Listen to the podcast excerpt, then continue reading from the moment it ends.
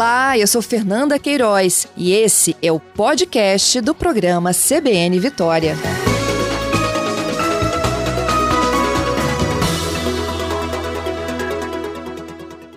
Olá, Márcio, bom dia. Muito obrigada pela sua gentileza, Márcio.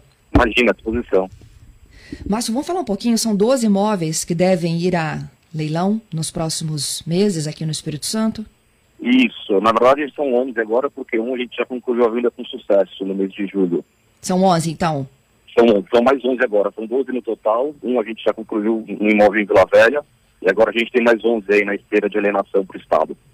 Entendo. O de, o de Vila Velha era uma casa, não é isso? Na Praia da Costa? Isso, era uma casa, ela estava cedida ao IBGE, uma, o, IBGE, o IBGE utilizava para armazenar né, material de pesquisa e tudo mais, e a gente conversou com o superintendente do IBGE no Espírito Santo, ele gentilmente devolveu para a União essa casa, que essa casa é uma casa em ótima localização, né? E ela foi rapidamente alienada. Isso é bem legal. Entendido. E os demais imóveis, onde estão? Olha, a gente tem na Praia do Canto, que é uma residência também utilizada lá no passado era pelo superintendente do Benite, é uma residência bem legal. A gente também tem o Campo do Santa Cruz, ali no bairro de Santa Lúcia. A gente tem um terreno na Avenida Vitória também. A gente tem fazenda em Aracruz, que vai para alienação. A gente tem outros imóveis em Vila Velha também, salas comerciais no centro de Vitória. E os galpões de DC de Jardim da Penha também. Uhum. A maior expectativa de vocês é em relação aos galpões? Olha, os galpões a gente está é, é, alinhando junto com a Conab, né? Ele é, é um imóvel da SPU, mas ele está destinado para a Conab, que é fazer lá as estocagens de grãos e, e, café. E a gente está agora, nesse exato momento, é, alinhando com eles uma mudança para um outro local. À, medida que for liberado o galpão, ele já vai para alienação. A nossa expectativa é em novembro desse ano. Uhum. Ele orçado estimado em 35 milhões de reais. Isso, a avaliação dele é de 35 milhões e como é uma concorrência pública, a gente espera um bom ágio desse imóvel, que é uma ótima localização, né? Uhum. Há toda uma polêmica envolvendo os galpões do IBC, não é isso, superintendente? Né? Há a Associação de Moradores que defende que ali tem que ser uma praça, um parque, né? um, um, um espaço aí de refúgio para a população, e assim como também a retirada dos estoques do galpão do IBC indo para o teatro lá na região do Sambão do Povo, no Carmelo, isso está provocando um outro debate. O, o, que pode se fazer nesta região? Olha, o, a gente dialogou bastante nesses últimos meses, tanto com a comunidade, com o Estado, com o município, com entes do, do, do privado também, para entender qual seria a melhor destinação ali, né?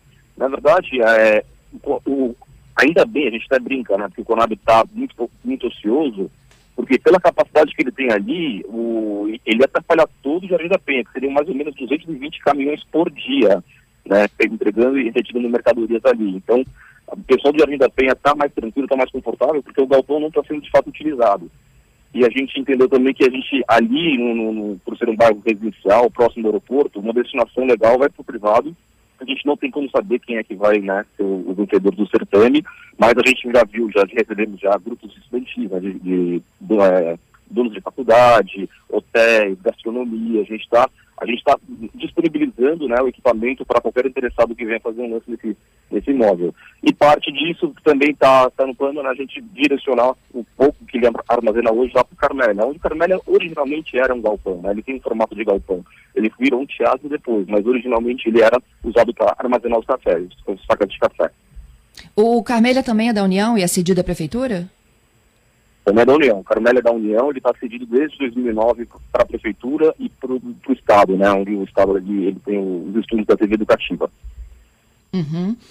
É, então, é, a gente acredita então que isso ainda tem muito que, o que ser debatido, né? Como é que esses móveis chegam à União, superintendente? Eles foram adquiridos pela União ou eles foram incorporados ao patrimônio em virtude de dívidas e outras situações diferentes? Isso, são as duas principais formas, né? Quitação de dívidas federais, parte da, da quitação pode ser de imóvel, então a gente tem fluxo de entrada de imóveis constante para a União, né, em todos os estados, e também órgãos extintos, né? No caso da Conab é o Instituto Brasileiro de Café, né? Era um órgão extinto, onde ele mesmo construiu os galpões do Brasil inteiro, no Espírito Santo temos três, né? E aí, como foi extinto o órgão, ele acaba vindo para a nossa gestão na SPU. E aí a gente pode dar destinação, né? tanto para o mundo público, como prefeitura, o Estado, e agora também com essa nova política nossa, a alienação imobiliária. A gente vai se desfazer desses ativos. Entendido. E esses recursos serão empregados em quê? Quando são arrecadados?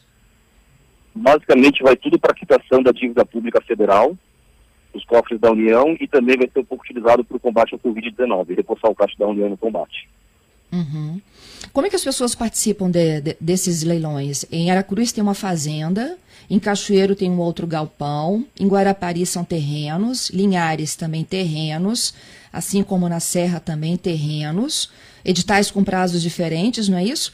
Em Vitória tem os galpões do IBC, como o senhor já lembrou, tem terrenos também, tem o Campo do Santa Cruz, tem imóveis, salas comerciais e em Vila Velha o imóvel já vendido que o senhor lembrou aí, de por 680 mil reais, que abrigava parte do IBGE.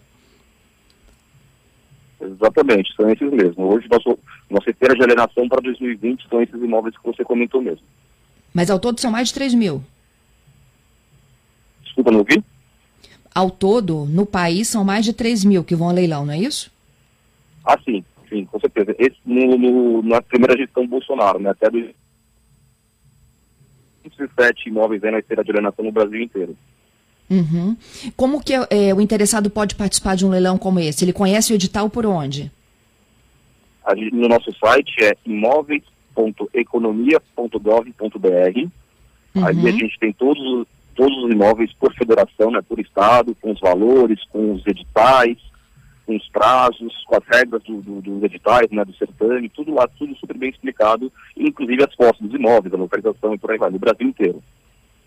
E pode participar pessoa física ou jurídica?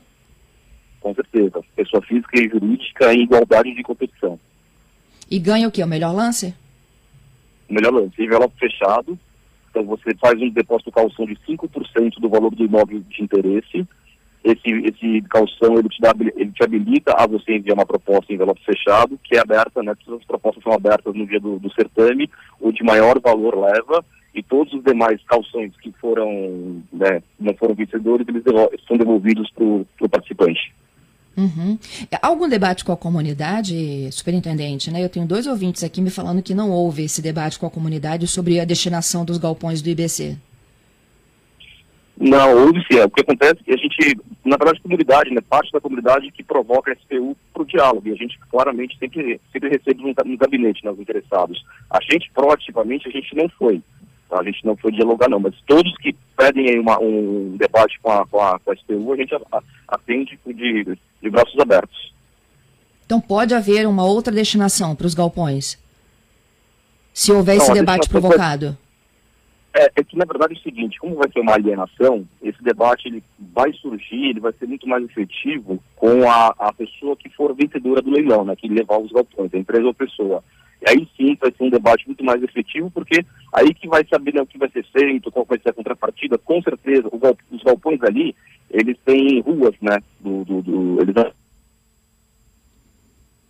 tem, deve ter uma contrapartida para a comunidade local, mas é mais uma conversa que não é com a SPU nesse momento, né? É, mais, é uma conversa com o vencedor do, do certame. Entendido. Assim, é, é, independentemente do debate, a intenção da superintendência é colocar o imóvel a leilão. É colocar o imóvel a leilão, até porque até com parte da comunidade que eu já recebi na SPU, até brinco, né? Porque se os galpões fossem de fato utilizados com o potencial que ele tem, o trânsito em Jardim da Penha ia ser o maior caos do Brasil. Né? Porque aquelas ruas de Jardim da Penha super estreitas, se você tiver um fluxo de caminhões, né, 220 caminhões por dia, deixando mercadoria, retirando mercadoria, acabou com o bairro, né? Então a gente, a gente, com várias pessoas, vários interessados que a gente vem conversando, as pessoas estão entendendo que de fato o galpão ali, ele não é mais necessário. Né? No, no, passado ele veio antes que o bairro, né? Isso é interessante ali. E agora o bairro cresceu, ficou populoso, agora a gente tem que tirar aquele galpão dali que ele não é o equipamento certo para estar ali.